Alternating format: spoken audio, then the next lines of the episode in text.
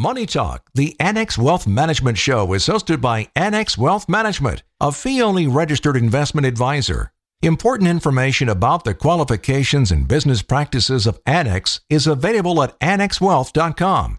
Different types of investments involve varying degrees of risk. Please consult with a qualified fiduciary advisor about your specific situation. Welcome to Money Talk, the Annex Wealth Management Show, the longest-running weekly personal finance radio show in Wisconsin. Annex Wealth Management is a local fee-only fiduciary providing investment, retirement, tax, and estate planning.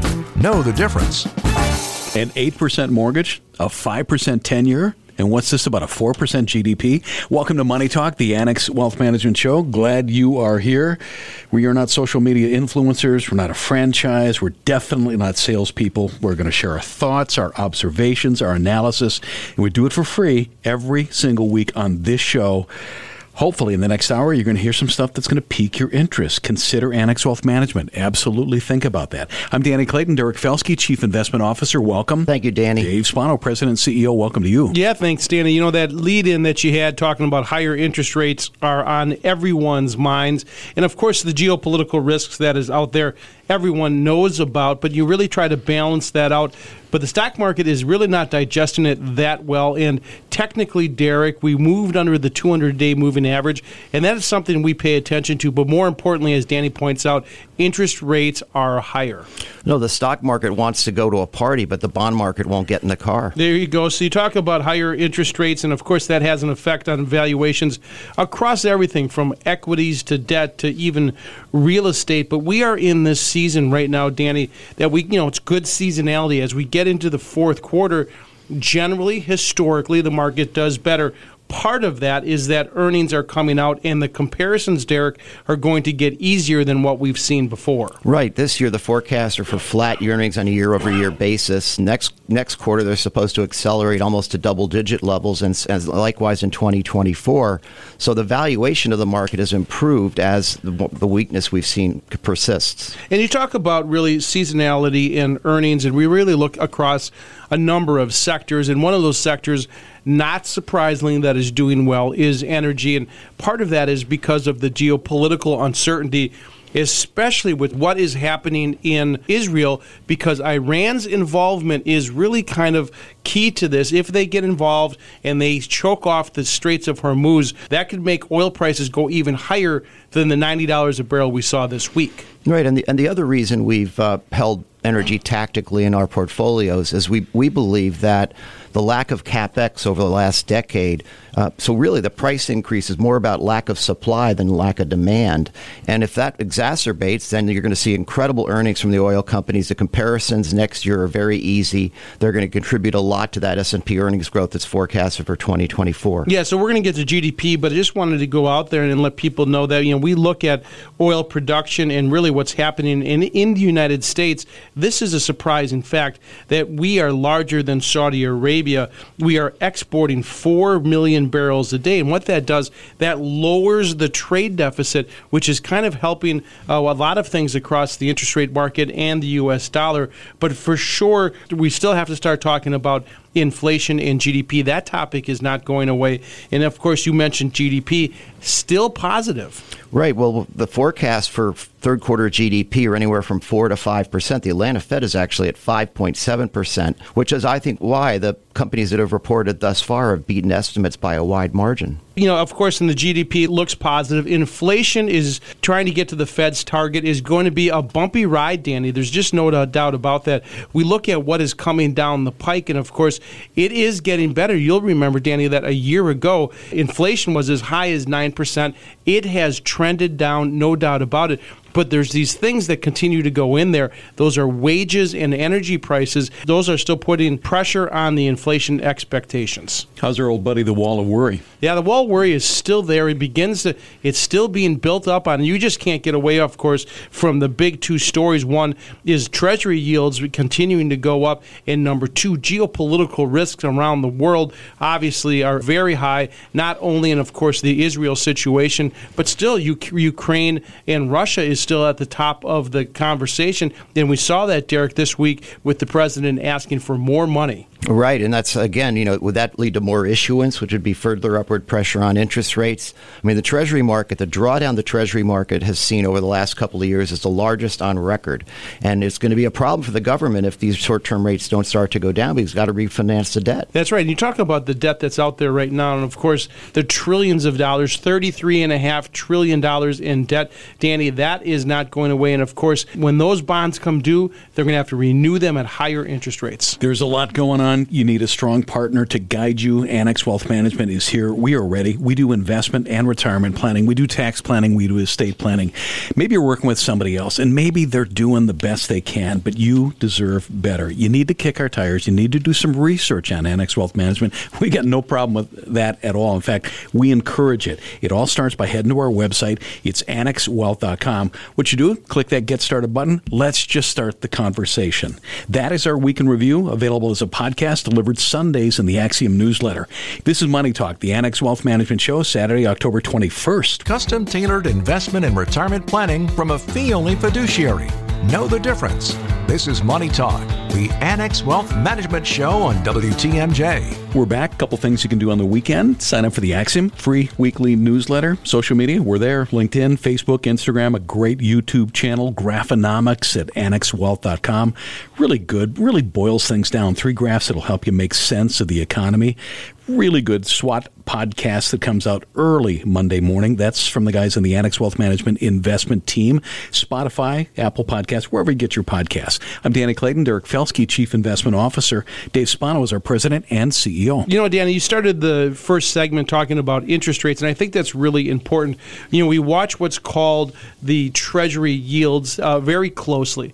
And what we looked at this week was that the 10-year Treasury was above 4.9, and the 2-year Treasury was just above 5.0. So in other words, they're starting to level out, and that gap has closed, something we haven't seen in years, as a matter of fact. Right. They call that a bear steepener, where long rates go up more than short rates. And while historically a steepening yield curve is a positive thing for risk assets, it's not when it comes from an inverted level. Right. And so we're watching that closely, and it could turn around and be a positive, but technically we saw something this week we didn't like, and that's the S&P 500 closed underneath its 200-day moving average. That is a technical indicator, but we found it interesting because we thought that the market had been oversold maybe a week or two ago.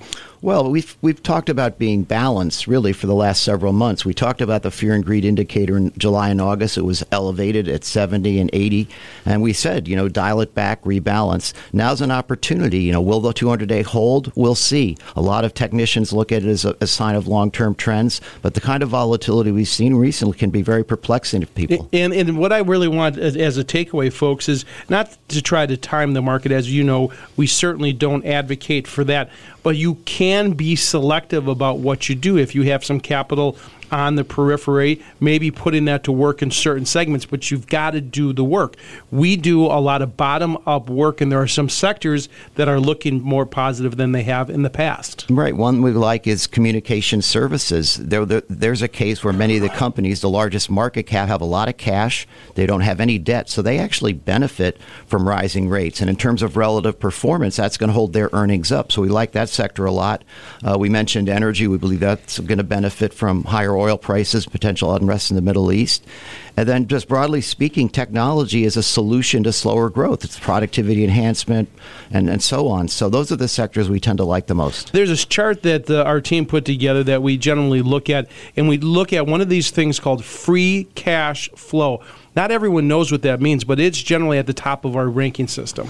Right. It's the money a company has after they pay all their expenses and make investments and the rest, and that's the money they can use to do buybacks. Now, remember, the buyback window is going to open in early November. That's a source of demand for stocks. But there are a lot of companies that are generating ample cash and are generating 5% returns on those cash hoards. And you certainly shouldn't get over your skis, as we like to say, in times like this, especially when there is competition for equity. What does that mean? You can go and get a money market rate near 5% right now and sit on the sideline and reduce your risk enormously. Well, we've done that with our clients in our fixed income portfolios. Our bond managers have done a fabulous job navigating a very weak ag bond market, if you will, with a lower duration on the short end, and also picking up high-yield bonds on weakness because we do believe the default risks are low. And so we talk about portfolio construction, Danny, and that's what it is. And when folks, when they come in and we look out and we put that on the screen, what do you own? Why is it in that portfolio? How did it get there?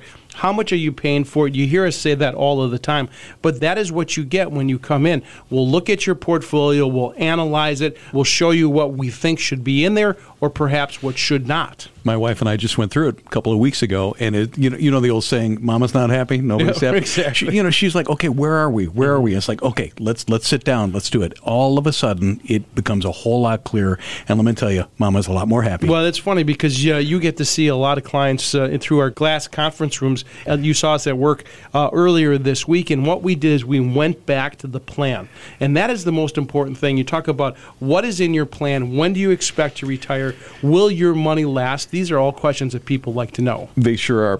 You know, we often say, know the difference. You've heard some of our clients where you hear the difference. Coming up a little bit later on in the show, we're going to say, what's the difference? We've got Annex Private Client. We've got Annex Comprehensive Wealth, and we have Annex Ignite. What's the difference? Well, it's fairly substantial, but let me tell you, no matter where you're at on your journey, there is a place for you at Annex Wealth Management. Maybe newly out of college. Maybe you're 30 and the first baby's on the way. Maybe you're 40. Maybe you're 50 and, retirement's 10 years out. Maybe you're already retired.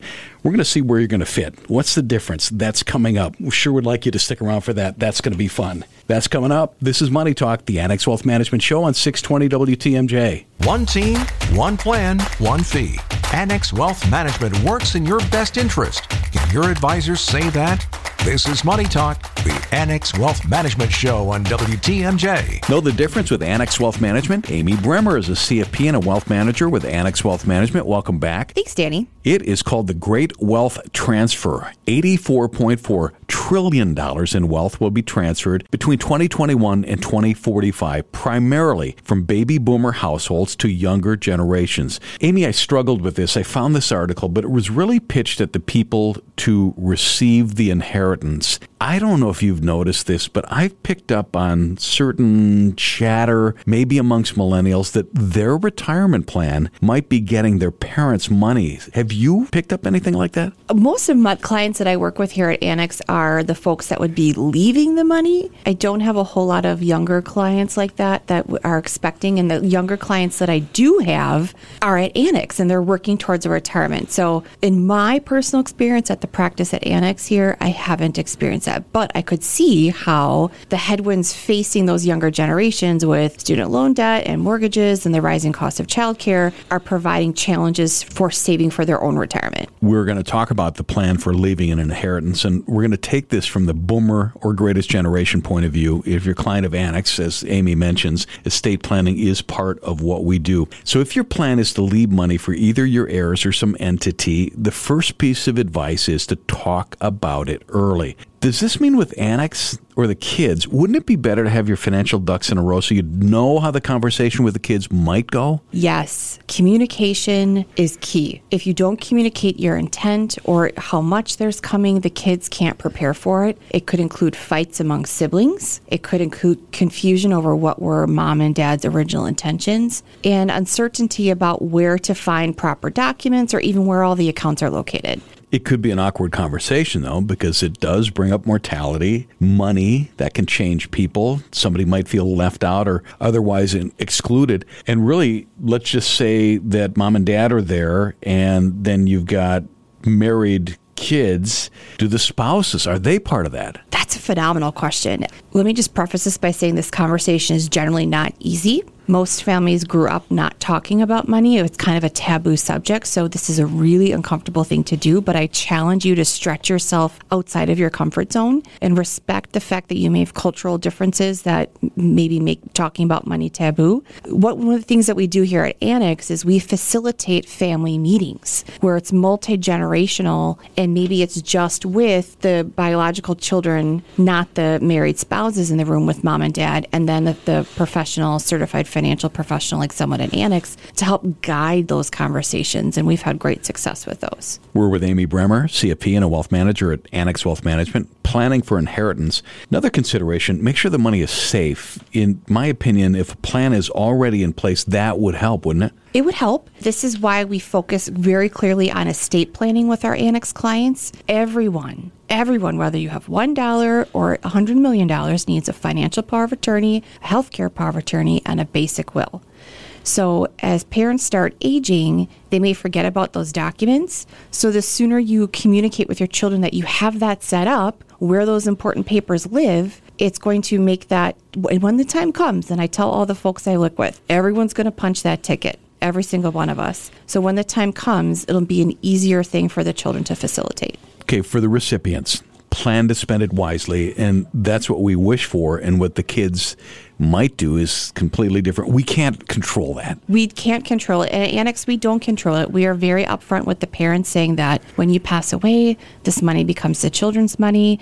If they want to go to Vegas and stick it all on red, they can. We will certainly guide them and give them as much advice as they are willing to accept. But when I work with families that have inheritance, or even if they fall into a small windfall, like a bonus at work or a wage increase at the end of the year, I'm always on the advocate for a balance. Save some of it, but spend some of it on a fun thing because you worked hard for it. You should enjoy that money. So some of the logical, smart things you can do is if you have bad debt, student loan debts, credit card debts, pay those off. Think about building your emergency fund. A fully funded emergency fund is 3 to 6 months worth of living expenses in case of a job loss. And then look at longer term goals like buying a house, buying a new car, funding your children's education, or even your own retirement. But then something fun, like maybe your mom and dad took you to the Grand Canyon as kids. So maybe you take your children to the Grand Canyon and say, this is what Papa and Gigi used to do when we were little kids. Final piece of advice for recipients, don't bank on it, and that might be a big problem. Don't bank on it. Nothing. I repeat, nothing is guaranteed. Your mom and dad could have this conversation with you. Something bad happens. There's a dementia diagnosis, and your mother is in long-term care facility for the next 20 years, and funds are exhausted. Yep. Nothing is guaranteed. So make sure that your financial house is in good order, and don't rely on that generational wealth transfer. Get a plan. Get it in writing. Amy Bremer, CFP and a wealth manager at Annex Wealth Management. Thank you. My pleasure, Danny. This is Money Talk, the Annex Wealth Management Show on 620 WTMJ. Planning and investing insight from a fee-only fiduciary. And we put that in writing. You're listening to Money Talk, the Annex Wealth Management Show on WTMJ.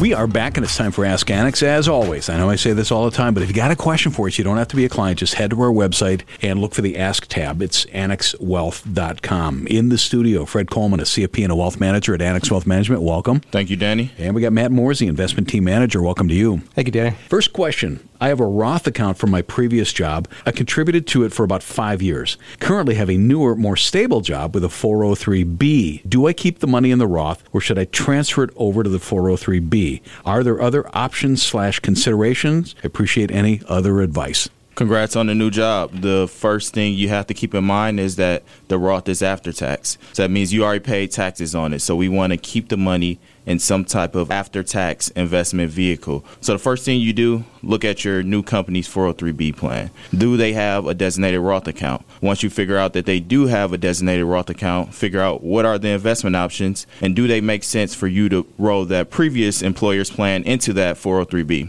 If they do, then that could make sense. Employer plans are typically lower costs, and the funds can be difficult to access. That's the only thing you have to think about. The other option is a Roth IRA.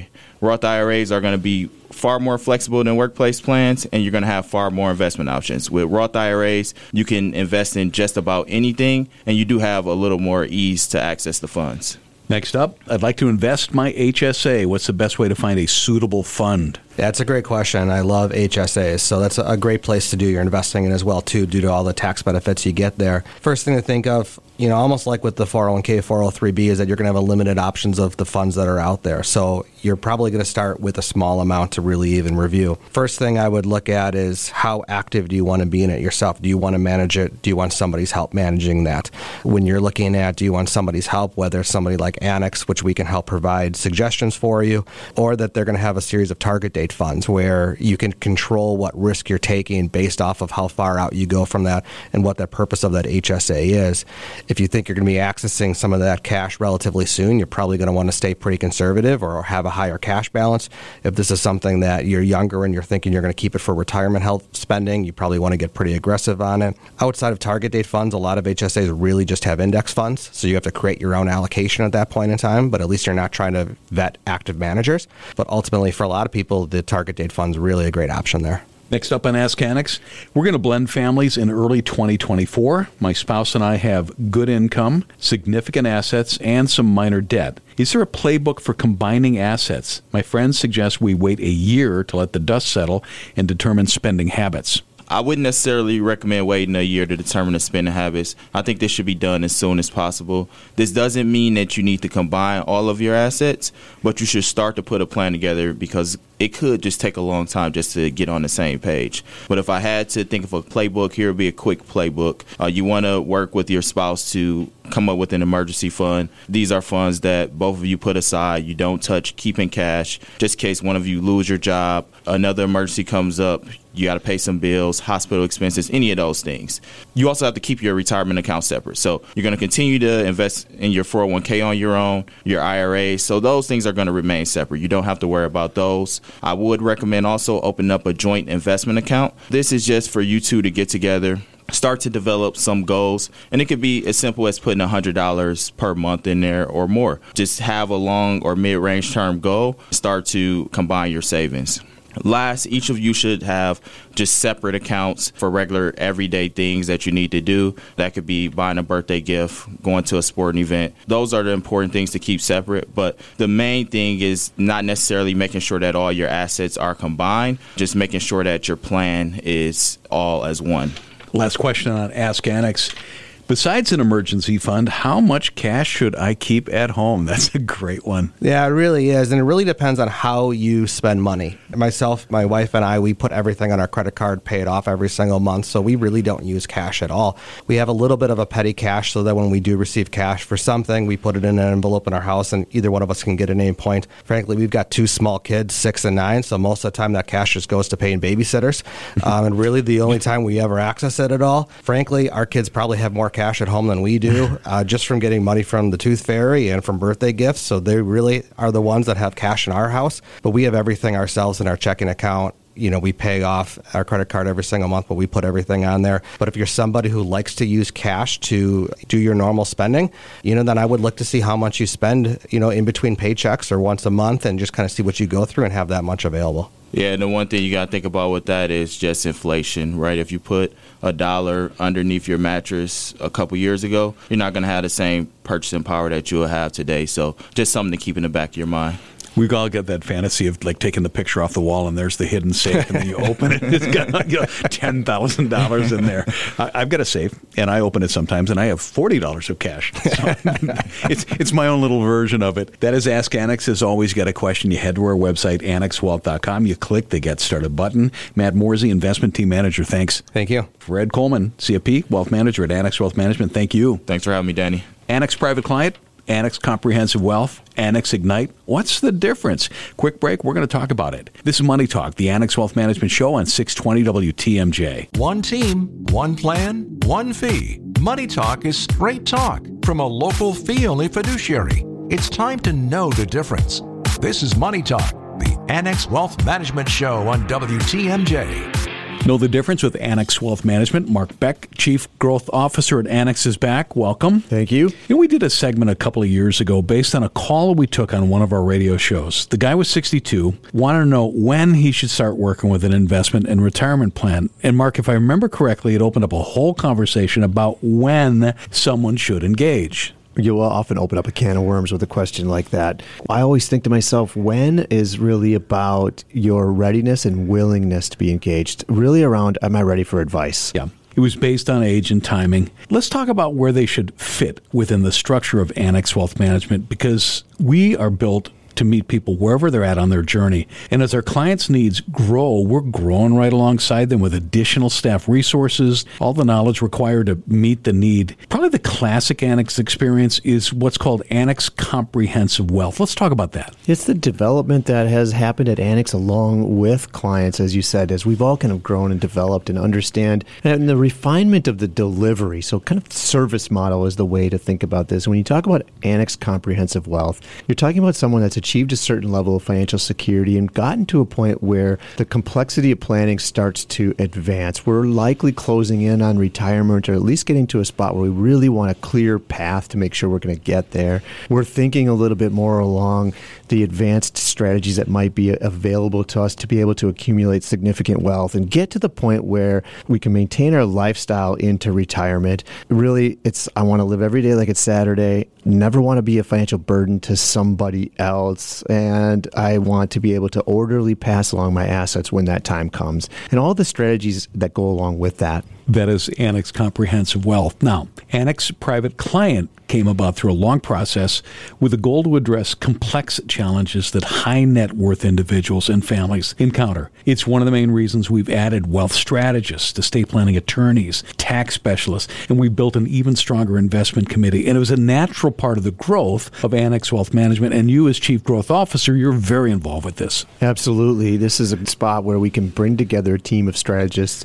around a family, and we start to deal with issues like philanthropy and multi-generational legacy wealth planning. The complexities around estate and tax really grow, and bringing those things together, they really come together in a way. I'll loop in portfolio strategy there as well, because they're all intertwined when we get to this level. It's really a fantastic opportunity to watch the team come together, and coming together in this area where really complex scenarios are extremely important. But all of it is around that individual or family's primary financial goals. What are they really trying to accomplish, right? Is it lifestyle focused? Is it philanthropy focused? Or is it legacy? It's a specialized team. Is it necessarily a larger team? Larger in the way of connectedness, I would say. So in Comprehensive Wealth, we have financial planning team, tax planning team, estate planning team, of course, the investment management team, lots of team members there, but your primary engagement is going to be with client service manager and wealth manager. Those are your administrators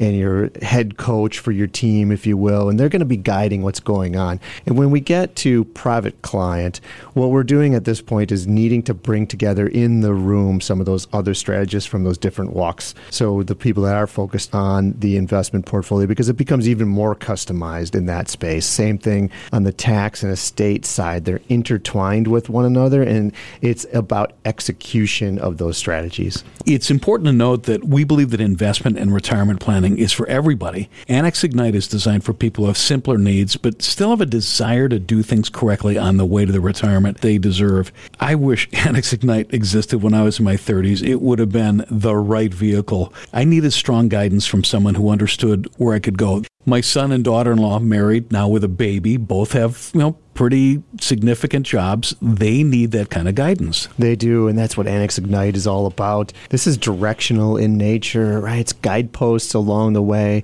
It's the guidance that says, if we make a couple of adjustments, you're on this course currently, and here's where you might want to end up when we get there, and what are the action items today to adjust to a course that fits with your long-range expectations. Saving strategy, financial security, making sure that you're handling short-term needs and long-term goals, that those things are blending themselves well together. That's what Annex Ignite is about. Back to the start of this conversation, we talked about the timing of beginning to work with Annex. Nothing has changed there. We're going to meet you where you're at. With our three platforms, Annex Ignite, Annex Comprehensive Wealth, and Annex Private Client, what's the best way to start? The best way to start really is to reach out to us and begin with an initial conversation. Where are you now? What are you looking for? What are the things that are driving you to consider a relationship with a wealth management firm? And then we'll get to understand what the resources are and what your position is so far, and guide you down a path to what we think is going to be the best fit service model for you. Mark Beck, Chief Growth Officer, Annex Wealth Management. Thanks for your time. My pleasure. And we'll be right back. This is Money Talk, the Annex Wealth Management Show, 620 WTMJ. The longest running weekly personal finance radio show in Wisconsin. This is Money Talk. The Annex Wealth Management Show on WTMJ. Back on Money Talk, the Annex Wealth Management Show. This show will be as a podcast at the top of the hour, wherever you get your podcasts. I mean, I'm doing the show. I like to go back and listen to it every once in a while because I just like to, rehear some things every once in a while. I'm Danny Clayton, Dr. Brian Jacobson, Chief Economist, Annex Wealth Management, still in the studio. We're going to talk about real estate. Some interesting data points this past week. Is this chicken or the egg, Brian? The housing starts rose, the building permits fell, and then meanwhile, home builder sentiment is sour, and it's been that way for a while. Yep. Existing home sales fell to levels we haven't seen since the global financial crisis. That's explainable. The nationwide average rate on a 30-year is now 8%. We haven't seen that since 2000, but we saw that coming. I mean, interest rates are going to go up. Everything's going to follow. That's right, and I think that's one of the things that a lot of people who, when they were thinking about buying a home and they knew that the Fed was going to be hiking, it's like, let's race to get it done, lock in before the rates move too much higher. And so now the people who are buying new homes, the extent to which is it a cash deal? Those have been on the rise. Or are they hoping that, hey, let's do it, and then we can always refinance in the future when and if rates fall? So if we light the torches and march on somebody, is it going to be the Fed? Yes. I think it actually reminds me in the 1970s, the late 1970s, or maybe it was early 1980s, the home builders sent a 2x4 to Paul Volcker, the chair of the Federal Reserve, and basically kind of pointing out, you're killing us. You are killing our industry with these high rates. Home builders, I don't think, have sent the same 2x4 to Chair Powell, but they might be getting close. Now, so most of it is due to the Fed, but some of it is also because we've underinvested in property, especially multifamily, ever since the global financial crisis from 2008 to 2016. You know, if you kind of think about the scarring that took place from the global financial crisis, we didn't invest a lot in multifamily. And now with COVID, people wanting to move out of the cities into the suburbs, you got the single families, but what about multifamilies? So there's just not the right mix of housing out there right now either. You spoke about investing. Many high net worth individuals are invested in real estate. There are many different ways, but how does it affect them? So obviously, high net worth individuals, they can have their own homes, so they have to kind of worry about those values and whether or not they have leverage on it, so they've taken out a loan. But they also oftentimes have the ability to invest in other properties. One of the popular things that people have done over the last few years has been to invest in properties. Maybe it's a duplex, maybe it's a multifamily real estate deal, or it's a separate facility, a separate home that maybe they want to list it on Airbnb or something like that. So try to generate cash flow. So that's one of the ways in which high net worth individuals have historically done it. But, if you think about, do you really want to be a landlord? Do you really want to have to hire a management company to collect the checks and do the maintenance and all that? And so there's a lot more to real estate investing than just housing. And that's what a lot of our private client group individuals are coming to us with opportunities as far as. It's not just owning a second home or a third home, but it's about what do they have in terms of office space, industrial properties, storage units. They might be partners in an investment in other types of properties and not just housing. Housing would be direct. There's other ways, broader ways. Would that be REITs? REITs are a great way for most individual investors to get more exposure to real estate if they want it. So REITs, real estate investment trusts, are set up as investment vehicles. They have to pay out 90% of their income to investors. And so they buy up a bunch of properties, but there are so many different types. And that's what we like to do is sit down with clients and find out what's your risk exposure, what are you looking for, and what's the best vehicle. Don't go just based on the name. What about going with developers? Yes, that is something for private clients that they can sometimes do is work with a developer. They can become maybe a financier for them, a limited partner. The developer serves as a general partner, and they're the ones who develop the property, and they bring investors along with them.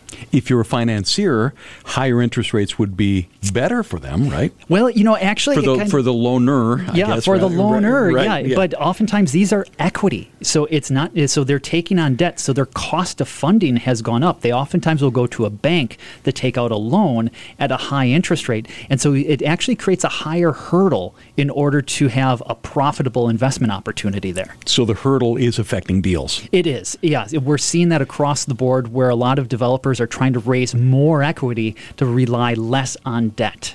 Speaking of private clients and Annex private client and high net worth individuals, how is it that we help them? You know, one of the things that we do, we sit down, there's lots of complexities as far as what's the right project, what's the right vehicle, and let's try to do this in a tax efficient way as well. So we have a big team and lots of partners to help.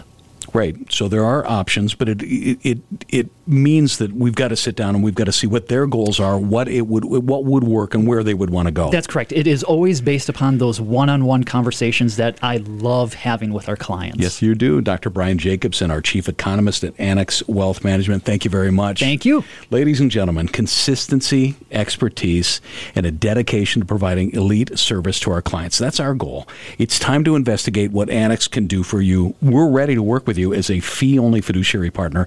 We need to start that conversation. Click that Get Started button at AnnexWealth.com. We'll be back here next Saturday at 10 o'clock. Thanks for listening. It's Money Talk, the Annex Wealth Management Show on 620 WTMJ.